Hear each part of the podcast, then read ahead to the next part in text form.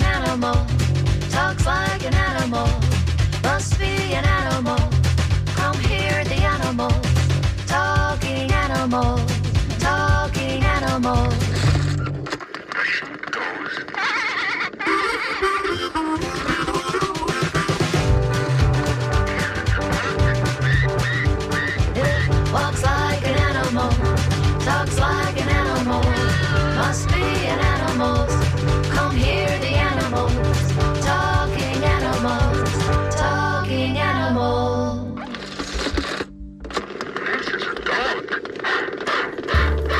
Good morning. This is Talking Animals on WMNF.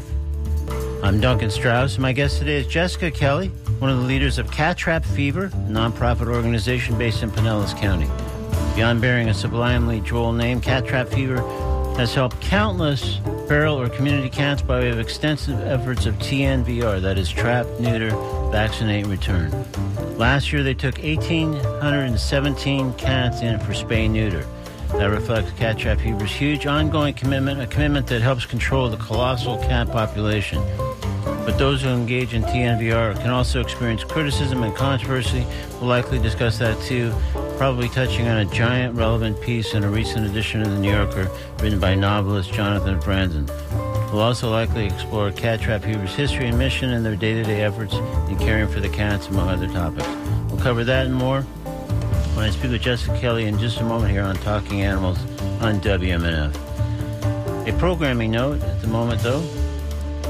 On next week's show, my guest will be Do- Dr. Daniel Promislow, a biogerontologist at the University of Washington and co-director of the Dog Aging Project, a long-term study examining the health and longevity of dogs.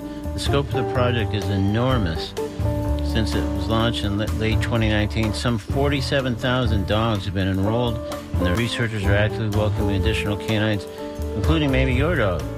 But the project also may be approaching a pivotal moment in that the grant money funding this research is likely to end in June. So Promislow and his colleagues have created a nonprofit, the Dog Aging Institute, as a means to generate funds to continue their research. We'll discuss that and more next week on Talking Animals here on WMNF.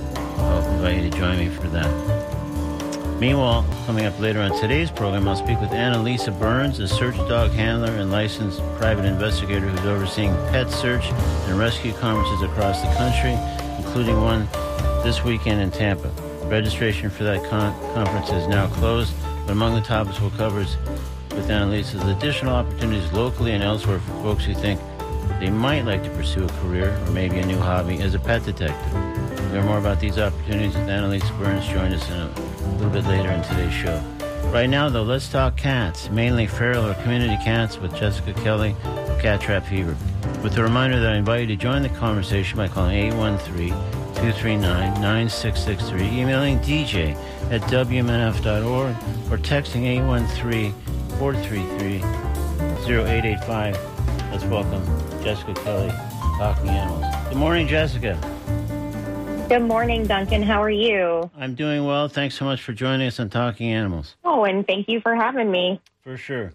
So, of course, you know, we'll explore cats, cat trap fever, TNVR, and more. We'll get into all that in a moment. But over the years, I've learned that super intrepid TNVR types like yourself are often distinctive folks otherwise with intriguing elements to their background. So, tell me a little bit about yourself before you got into working with cats. Um, I actually have quite a, a hodgepodge of a background. I was a waitress as a young teenager. hmm Um, I traveled with the carnival for a couple years. Um, what what did you what did you do there? That that's too interesting to let go right by. Well, actually, we sold turkey legs and barbecue uh, with my husband's family, who are fifth generation showmen.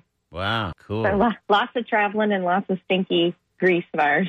Okay, all right. What else? What else is part of that hodgepodge? Um, I was a ballet dancer and then instructor here in, in Largo. Yeah, that I have to say, I, I saw that somewhere, and that kind of jumped out at me, just because that's. Uh, I think it's safe to say that's unusual as cat trappers go.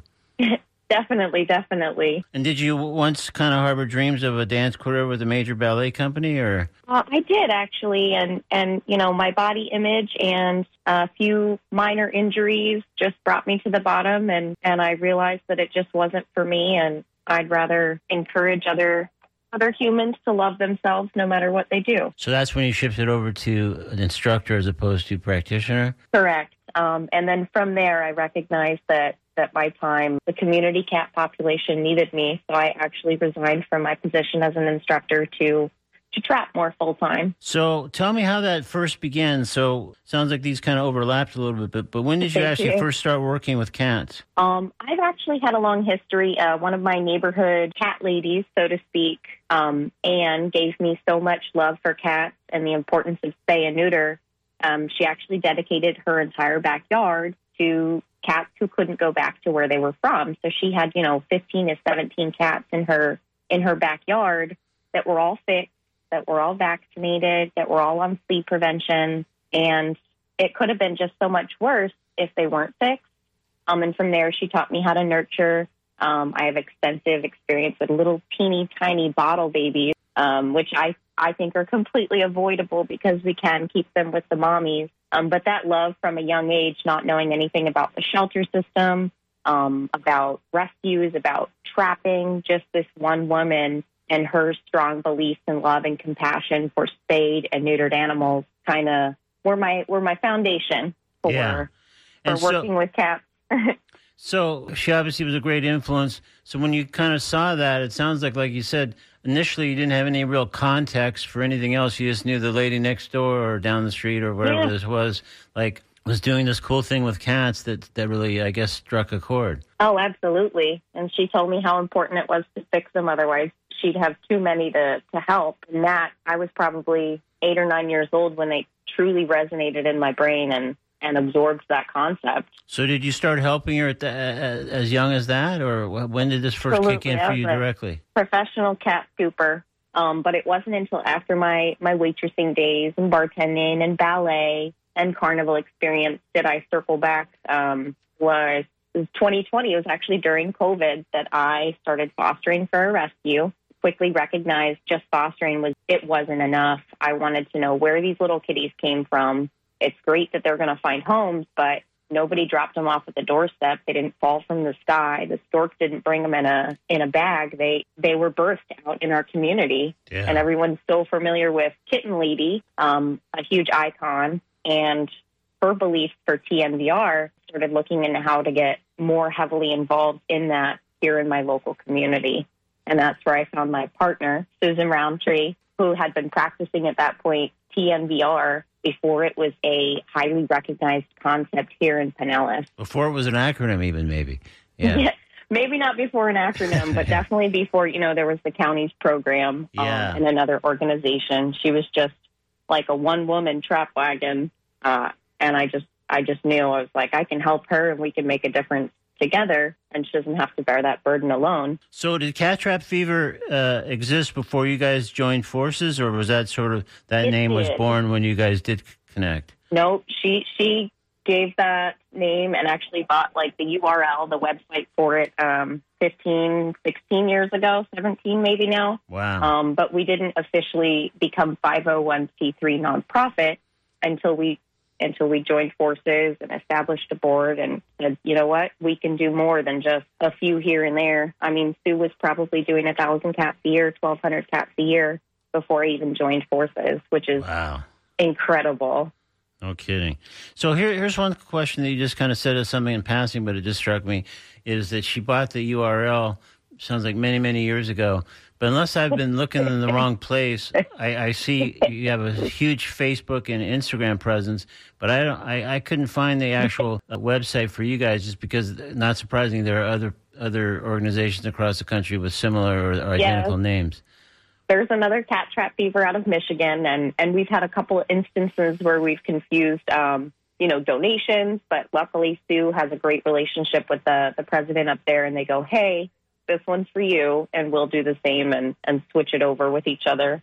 Um, we do own the, I think it's cattrapfever.com, but we haven't done anything with it. Oh, okay. Um, our philosophy on things like a website and you know big fundraiser events is we're never going to put those actions before the care and the work that we have to put towards the animals yeah. because we're just a small nonprofit and we try and do big things and i think we achieve those big things um, as it stands my goal this month is to create our logo. Like we don't even have a logo, um, but our, our mission is completed on a day to day basis, and the cat's care will always come first. And if we can help five cats today instead of finish that logo, that's what I'm going to do today. yeah. So the the to do list is kind of a, a, sliding, just because it's like cats Yeah. first. So the item number three is going to have to go till tomorrow or Friday or whenever, because we got we got cats to take care of. Yeah. you know, there's the expression, um, crap happens, but the profound word. And we always just replace that first word with cat. And we're like, well, we were going to write that grant or fill out that application, but cat happens. Yeah. And is it really just you and Sue even now? We've got another three, maybe four folks who do trap um, and work efficiently and kind of, you know, hold that same high standard to 100% cat captured. When you start, you got to finish. Um, and those are some close friends who who've started to trap with us and and you know help kittens or find a problem area that there's really no other answers for. Um, so we're kind of expanding, but we're expanding slowly. Um, we don't have a facility, so we work out of a garage, a caddy shack, and three spare bedrooms um, between myself and Sue's home. We also have a little over a dozen foster parents. You know, when we're out there in the field and we're trapping and we see four to five week old kittens. Yeah. Well, they're not big enough to be trap, neuter, return, but they are young enough to be socialized and homes found for them instead. So we, we have to jump at that opportunity when it presents itself and, and figure it out. Yeah. Well, it sounds like there's a lot of on the fly determining kind of what has to happen next based on what, what kind of cats you encounter. So let me uh, certainly. let folks know uh, who might just be tuning in. This is Talking Animals on WMNF. I'm Duncan Strauss. If you did just tune in, my guest is Jessica Kelly, one of the leaders of Cat Trap Fever, nonprofit uh, based in Pinellas County. They work tirelessly at TNVR, Trap, Neuter, Vaccinate, Return. Last year, bringing in more than 1,800 cats for spay neuter. So we have a question for Jessica about feral cats or trapping or anything we've touched on already, and we'll touch on obviously a lot more. Or just would like to offer a comment, please call 813-239-9663. Email DJ at WMNF.org or text 813-433-0885. So it sounds like, again, there's a lot of kind of improvising when you go out. So what I was thinking might be good is if you could just kind of figure out how this actually works, and I know it varies a lot for just all kinds of factors. But let's say that tomorrow is a typical day for cat trap fever. Can you walk me through it? First, is there a primary colony where you focus your time, or is there uh, does that vary from day to day as well? It does vary from day to day. We try and be ultra efficient. So if I'm trapping in northeast St. Petersburg and there's eight to 10 cats, I'll also check my maps and my book to see if there's another call for maybe one to two cats in that area. That way, if I'm driving to that zip code, I'm not just driving right past somebody who also needs help, but they don't have a lot of cats. So I try and kind of combine like two of the different spots together if I'm driving there. Um, a lot of what we do is entirely dependent on what time the cats are accustomed to eating. So, uh, you know, I, I get somebody's name and their phone number and their address, and we don't just set traps and come back the next day. I ask that caregiver, what time do you feed them breakfast? And it could be seven, it could be eight, it could be nine, it could be 10. And then what time do you feed them dinner? I would ask that caregiver not to feed them on a Monday because I'm going to trap them on a Tuesday. So on that Tuesday at 9:30 and 7:30, I would go and I would set traps, maybe an hour, maybe an hour and a half. I'm going to catch who I'm going to catch, and I'll bring them back to the garage and set them up with a clean liner, um, food and water. We also use uh, like immune supplements in their food. You know, most What kind of supplements? Sorry, I missed that. What kind of supplements? immune supplements. Okay, that's what I thought you like said. Yeah, Okay. they, most of these cats will only go to the vet one time in their life due to finances, due to their temperament, due to you know limited resources for the stray cat population. Yeah. So we really try and give them the best opportunity at as much care as possible while we have them for that few days before we recover and cut them loose. And then if we don't trap all of those cats with that caregiver, we will go back at the next feeding time, set up for an hour. And then we've also got like extra little tips and tricks and types of trap. Maybe the cats are too shy to go in this kind of trap. That might just mean they need more food withheld for a longer time. Or we might bust out a different kind of trap, like a large drop trap or we've got these new robot traps that you use with a key fob. It's it's like going fishing. Wow. I always I try and encourage more and more men to start trapping because it's like a good weekend of fishing. if you go out and you get eight, and then the next day you get four, and you end up with all 15 cats that somebody feeds, you've stopped their entire cycle in a matter of two days. That's huge and that's so important. And I'm thinking before we get too much further, uh, not even counting the robot trap, which I, I'm not familiar with myself, but can you just describe when, you say trapping and trapping, just for people who might be listening who think, Jesus, this sounds kind of uh, harsh or tough or whatever, not understanding kind of the humane trap. what a trap is. Yeah. yes. So the humane traps, um, we like to use the gravity trap. We've also seen people use the spring-loaded traps, which aren't our favorite because they are a little louder. Um, but essentially, it's a long hallway. Um, it's got food on one end and an open door on the other. And the cat will walk until they step onto a small plate towards the back of it, and then the door just closes behind them. Immediately, the, the trap is covered, so the cat isn't panicked.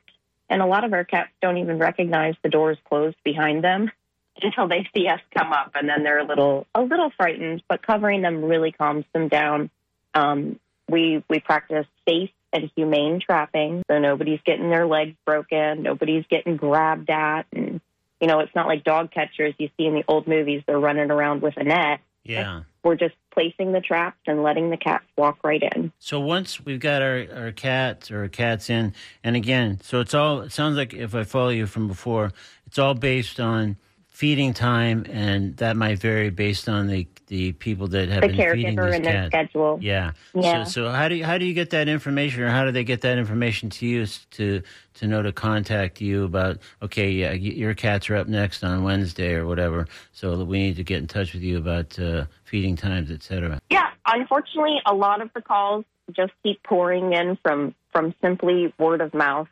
Um, we're still in a very proactive state, so people are asking us for help. We're not going out and finding it, Yeah, although it is very easy to find more cats who need help. I'm sure. So we stay very busy. Um, I always say a three minute phone call goes so much further than 15 text messages over a week. I'm not a big texter. My partner is not a big texter.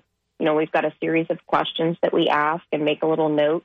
Um, we're very analog. Um, me, I'm I'm 32 years old, and I'm I'm the most analog millennial you'll ever meet because I like to write things down.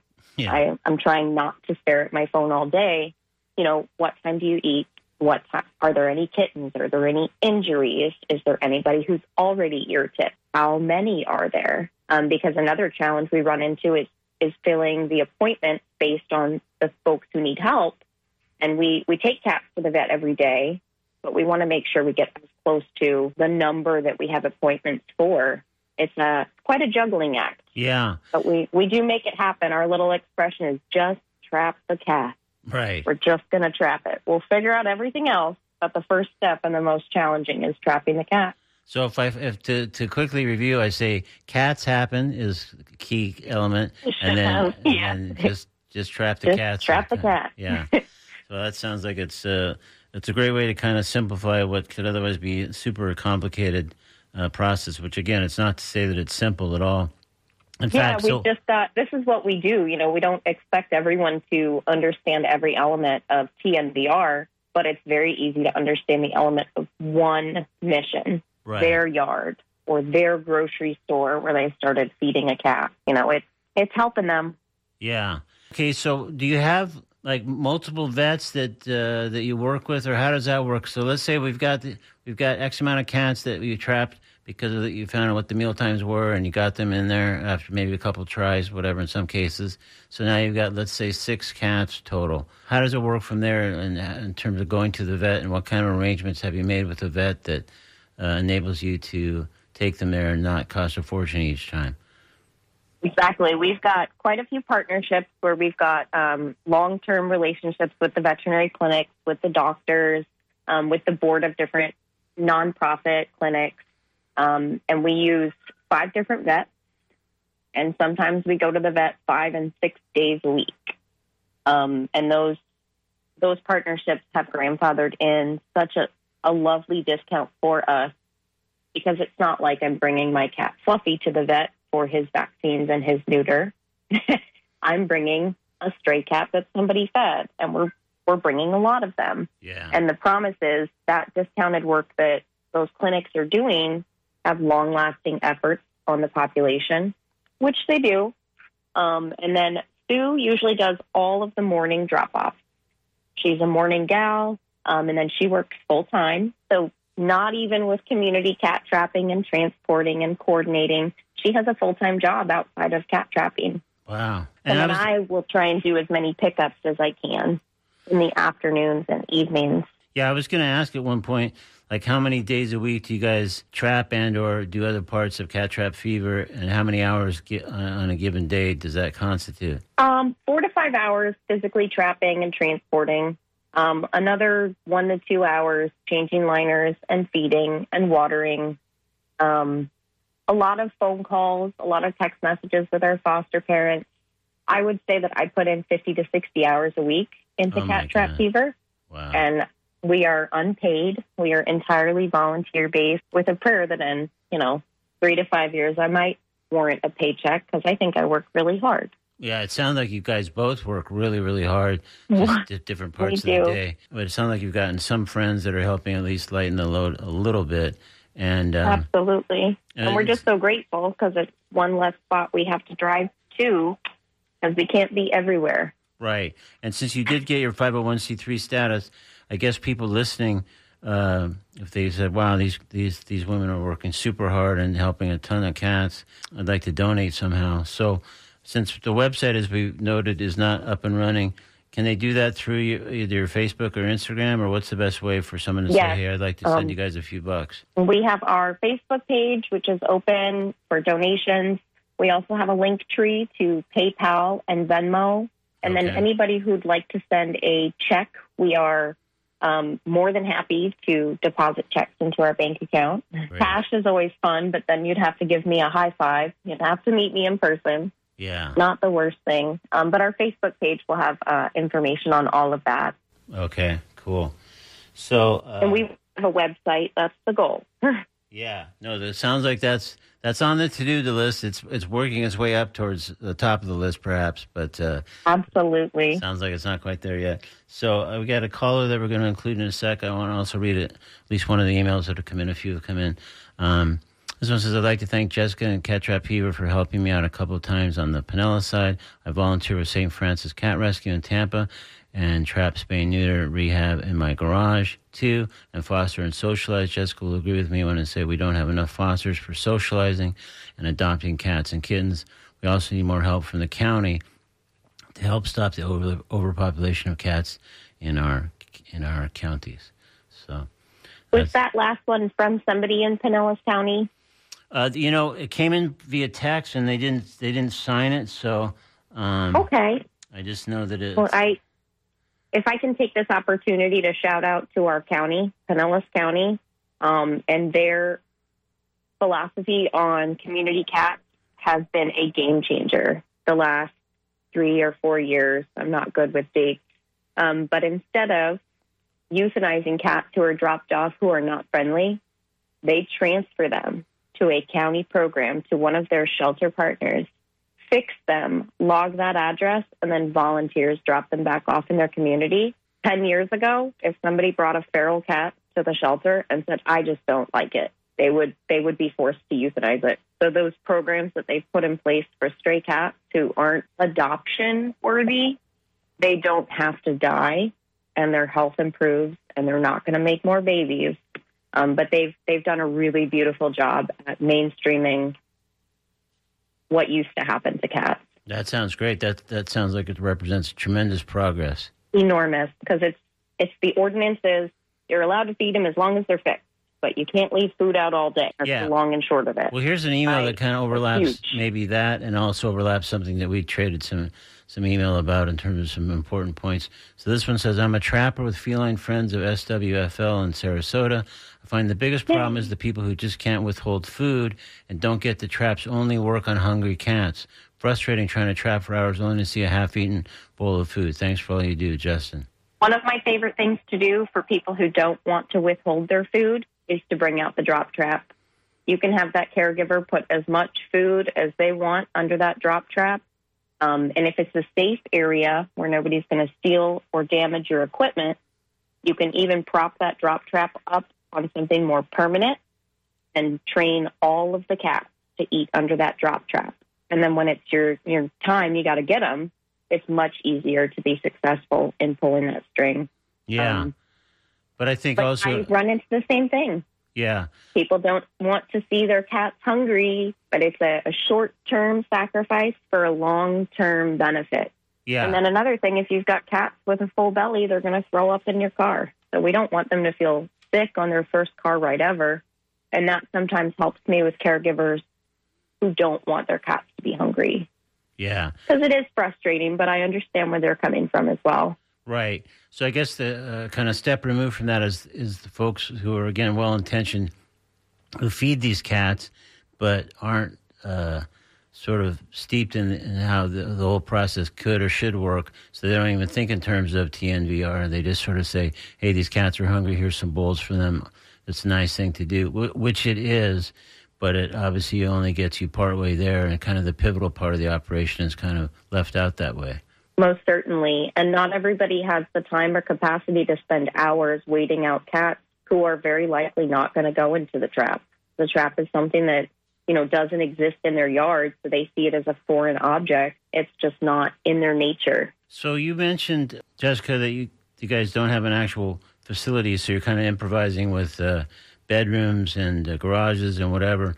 So is that is that where the cats go, sort of before and after they're they're at the vet, and and in the hopes of finding some place that will um, f- at least foster, if not adopt them? In other words, is Yeah. it kind of like a holding So station in a sense, or Yeah. Most of the cats are bound for TNVR, so they're only with us for three, maybe four days, um, pre and post op, in which they do recover in the humane trap. We pride ourselves in changing out liners. They're not very apt to use a litter box, even if we did want to set up 50 dog crates with litter boxes and bowls. Um, we find that more change is more panic. Mhm. You put them in a bigger space, they're more likely to rip up their toenails or get a nosebleed, and it's it's going to elevate their heart rate and ultimately make them way more stressed out for their short stay with us. Um, to keep them calm, quiet, and covered. On the recovery side, it gives that anesthesia time to go out of their system, and it gives their incision time to heal. They just need a day. The surgeons who who do these TNVR surgeries are like artists. wow, They, they've got such a fine tuned hand and the littlest incisions you could imagine. Um, great closure work.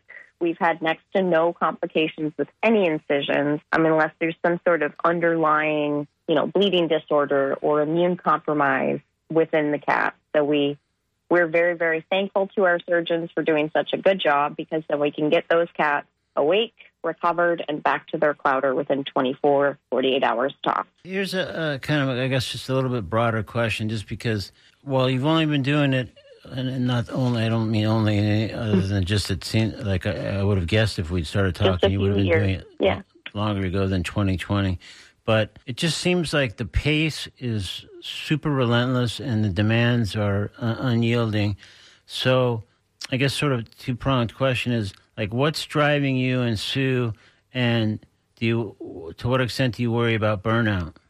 I mean, I worry about burnout every day. I Yeah. like to think um, recognizing is the first step to coping with burnout and compassion fatigue and empathy strain. Mhm. It's it is straining on your mental health, your emotional health, your your physical health. It's physical work. These traps weigh nine pounds. The cats are six to seven to ten pounds. Um, what keeps us going is the impact, seeing the impact, hearing from the caregivers who call us eight, nine months later. Thank you so much.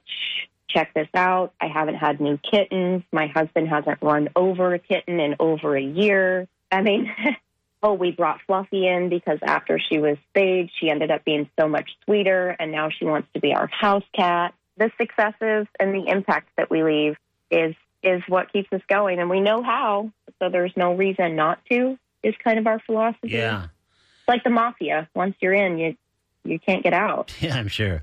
Well, you're you're you're a made made man, I guess, in that sense. But uh, Yeah, yeah. for sure. So, um, so is there anything that, that you see, like, because you, you mentioned, uh, we already talked about a little bit, that you, you have some friends that have started to help. Do you see any kind of more formal uh, efforts uh, to help recruit people that can do sort of what you and Sue do? I mean, these friends, that sound like are doing at least some of that, but it just sounds like you could use more hands, more bodies, more help. Absolutely. I I like uh, I have this dream. You know, if I had eight to ten more of me or Sue, that we wouldn't have any any stray cats.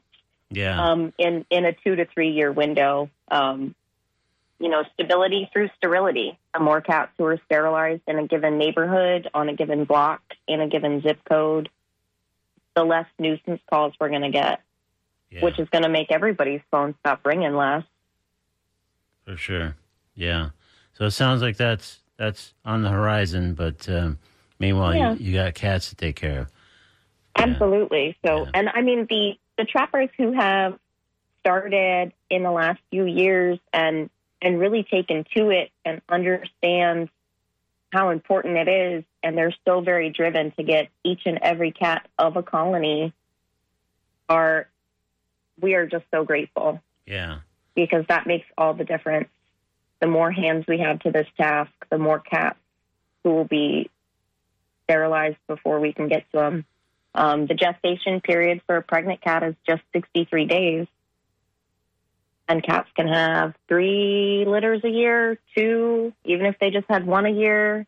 It just it duplicates the, the clowder very quickly. Yeah, for sure.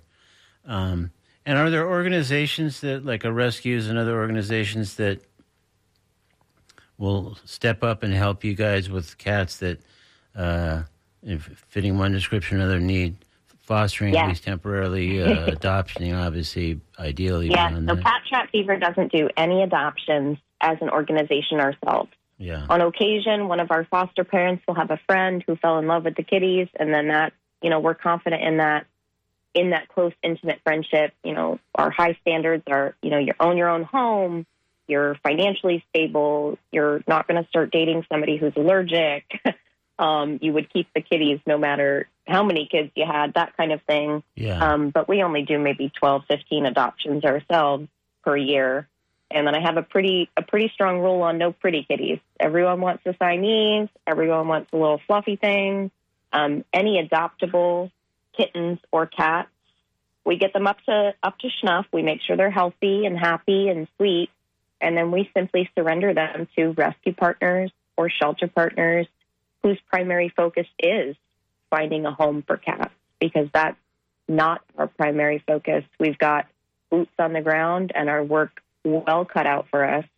There are fewer trappers and there are adoption stores, so we really rely on those partnerships with with other rescues to ensure the kitties that we're taking from the street, you know, we make that choice to remove them, but we want to make sure they find really good homes and we partner with ones we're confident will do just that. And also, they must really appreciate that those cats come already spayed or neutered right off the bat. So Yes, absolutely. Um, I mean, if they're underage, we do transfer them out intact, but only to reputable rescues who will spay and neuter before they find homes. But if they're big enough, we're probably going to get them fixed because we just we just keep spaying and neutering. So I'm going to take a call here. Uh, this is Talking Animals on WMNF. I'm Duncan Strauss. My guest is Jessica Kelly, one of the leaders of Cat Trap Fever, a local organization devoted to TNVR, Trap, Neuter, Vaccinate, Return. We invite you to join the conversation by calling 813-239-9663, emailing dj at WMNF.org, or texting 813-433-0885. So let's get another person involved in the conversation. Hi, you're on Talking Animals with Jessica Kelly. Yes, hi. Can you hear me, Duncan? Yes, I can. Please go ahead. Okay, this, this is Marilyn Weaver, and I have a few questions. Uh, so let me just tell you what they are. Um, I know people search you out by word of mouth, but other than that, how do you find out where the cats are? That's one thing. What radius do you trap in? Like, how far do you go? Is it just St. Pete? The other question, can they be spayed neutered on a full stomach? Uh, there will be no um, medical problem with that. And also, how do you pay for the spay neuter? Where do you get the money? So, Marilyn, maybe before uh, Jessica answers, just because I, I, of course, known you for years and you've been a great supporter of the show and a great animal advocate for years and years, maybe you could explain a little bit about your background or, or Meow Now or, or anything that kind of puts place your questions into context. Yeah. Well, um, I'm a co-founder of Meow Now, and I know Sue Rountree. All these many years, we've been doing the same thing. Um, and um, I'm always interested in how people get the job done. I know how we did it, um, and I know how important it is and how how much work is involved. So you really have to be dedicated. You really have to care about what you do.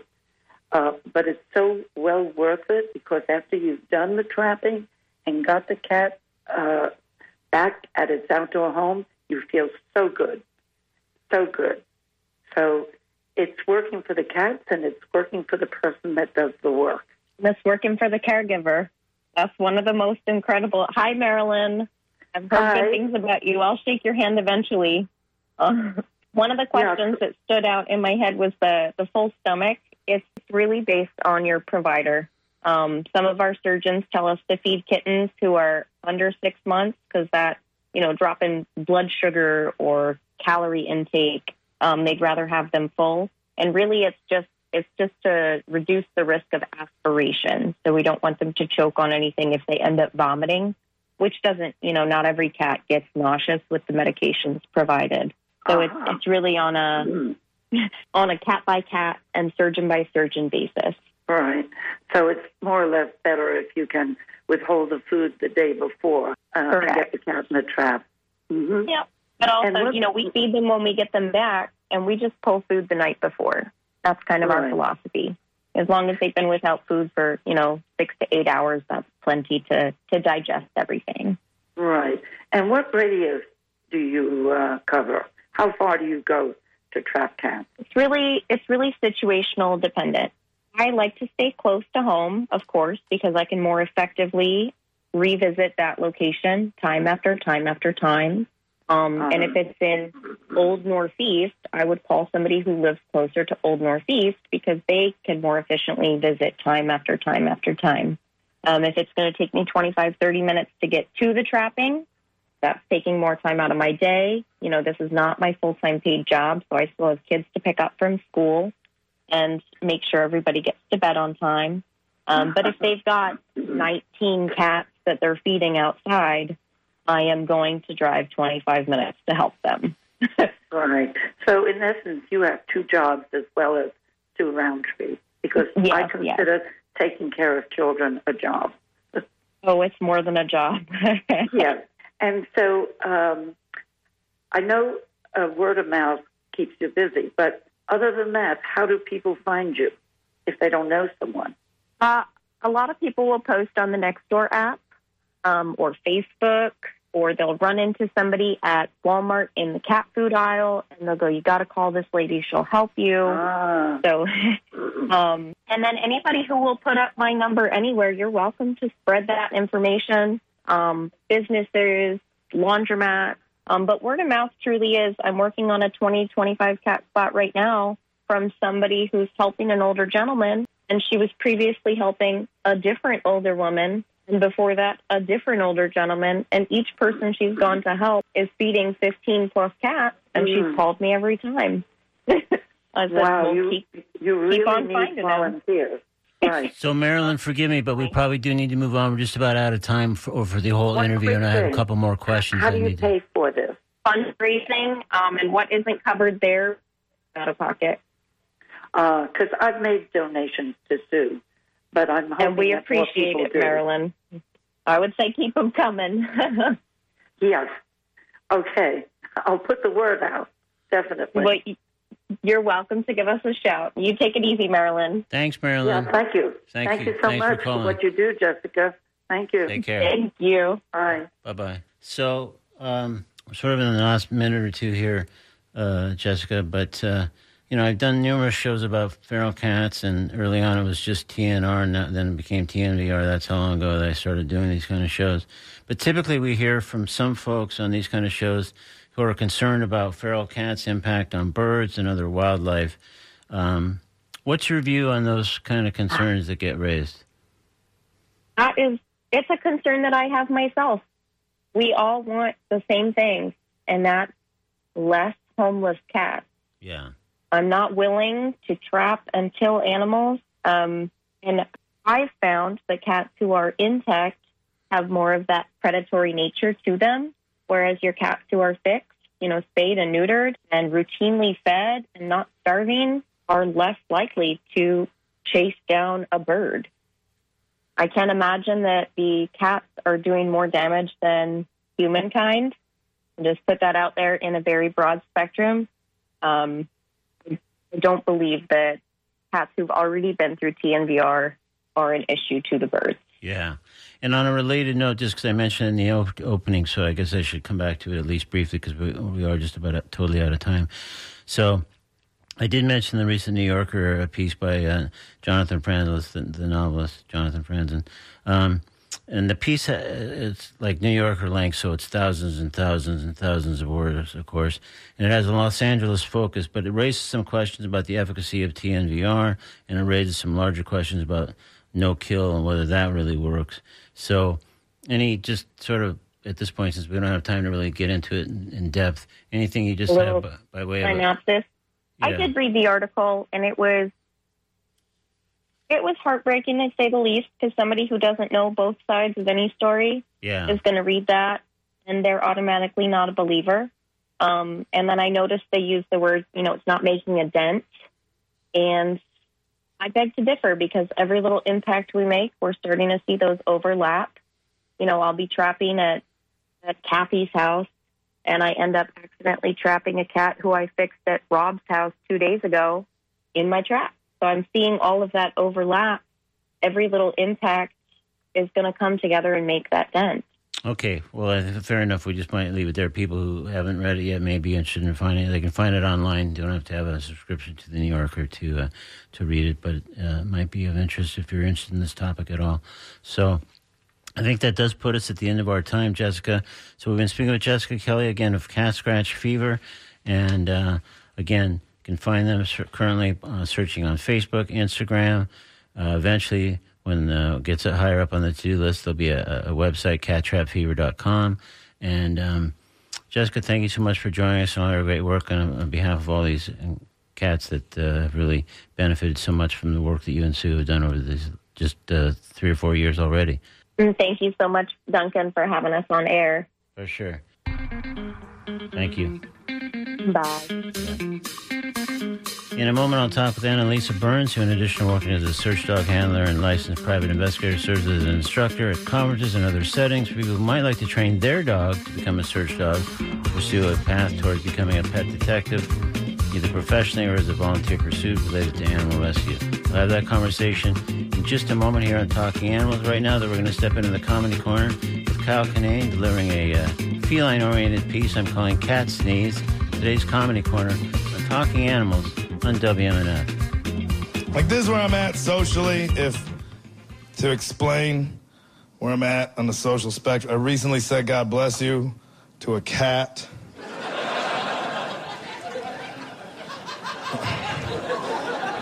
Like I, I was alone in a room with a cat for a while. Like not even just a brief moment, like an incident. Like this was a whole afternoon. Not my room, not my cat. But I was fine with this arrangement. Like, this is what I can handle. Me and somebody else's cat, both of us just staring at walls, looking for answers.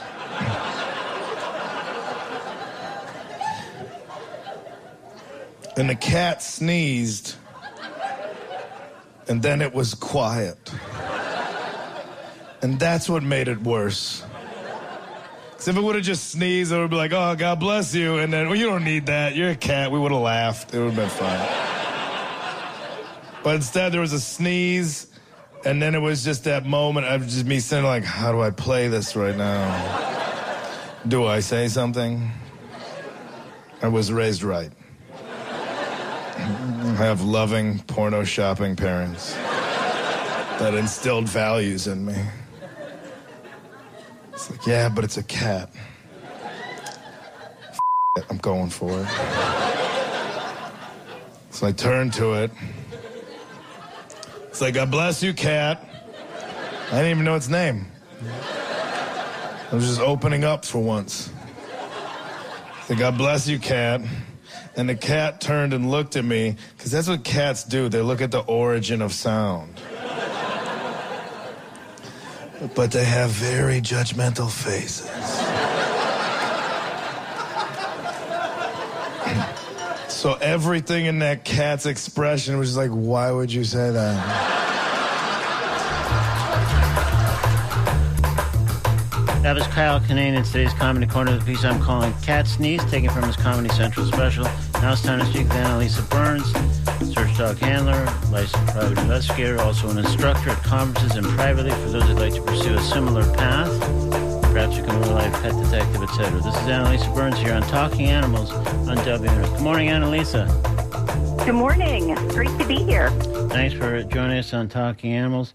So, how did you become a search dog handler and private eye? What prompted you to pursue that particular line of work?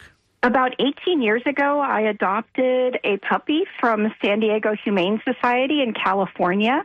And she was a German short hair pointer and needed a job. And I started looking at different things I could do with her because she's a working breed, a German short hair pointer for hunting. And I found Kat Albrecht of Missing Animal Response Network and I took her training in Fresno, California, and that was 18 years ago, and I'm still going strong. Wow, that's great. So, how easy or difficult is it for someone to have their dog trained to become a search dog? There must be obviously certain criteria.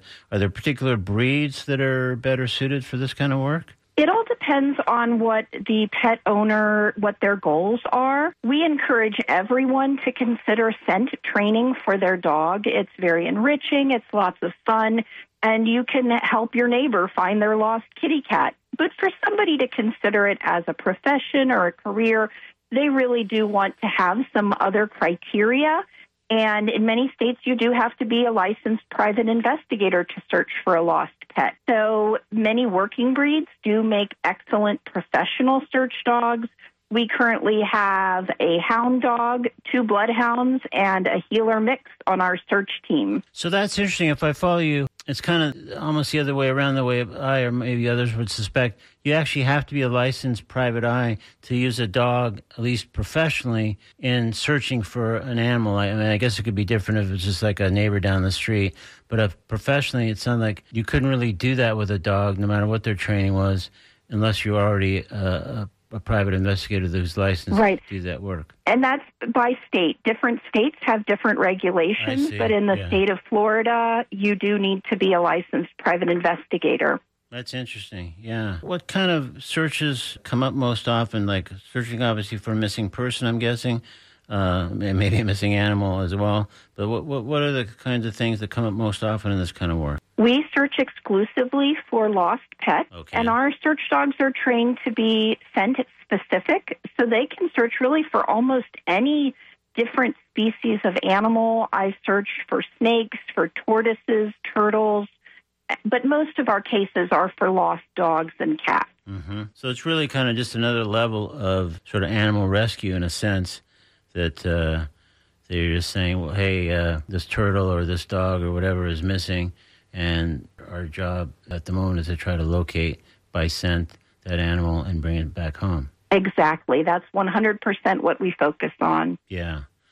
So, where would someone? I know this weekend's conference uh, registration is closed because there's some preparations that are required before the the uh, conference itself.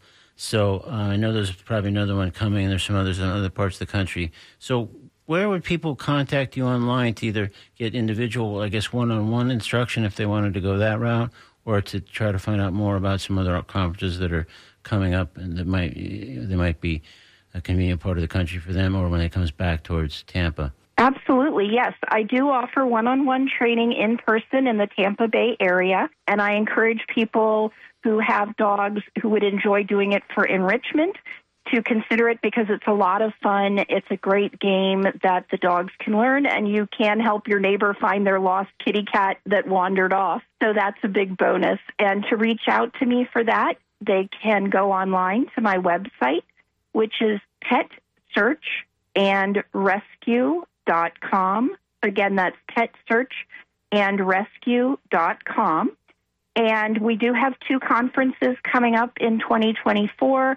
We have one in April in Los Angeles, California, and, and one in upstate New York in July of 2024. And we will be coming back to Tampa Bay again and having more conferences here. So that information is listed on my website also. That's great. And so for petsearchandrescue.com, is the and A-N-D or is it an ampersand? It's an AND spelled Okay, out. Thanks for Great. asking. Yeah, very good. Okay, cool. Well, this all seems really interesting, and and again, I, I had Kat on the show many years ago, and I've had some other pet detectives, and it's a fascinating world, and it's you know fun for the dog and, and enriching for them, and uh, and obviously a nice way to make a, make a living if you if you can get enough work to do so. So thank you so much for joining us today, Annalisa, and good luck Thank you so much for having me. for sure. Take care. Thank you. Coming up on WMNF, it's Slice of Life, the wonderful new show hosted by Randy Zimmerman and others. After that, we shift back to music program with Jim Bannon holding forth from 1 to 3, followed by Nancy C., 3 to 6, and then our Latin music kicks in. So we'll be back again next Wednesday with the show I mentioned earlier in the week with the guy conducting a huge uh, part of the team conducting this huge study on long-term aging and, and longevity for dogs and um, how you might get involved with that and uh, and how you might support their efforts since their funding is running out. So we'll be back next Wednesday at 11 a.m. for that. This is Talking Animals on WMNF Tampa. Brandon, Clearwater, Largo, Wiki watching me on NPR News headlines, and then Slice of Life after that.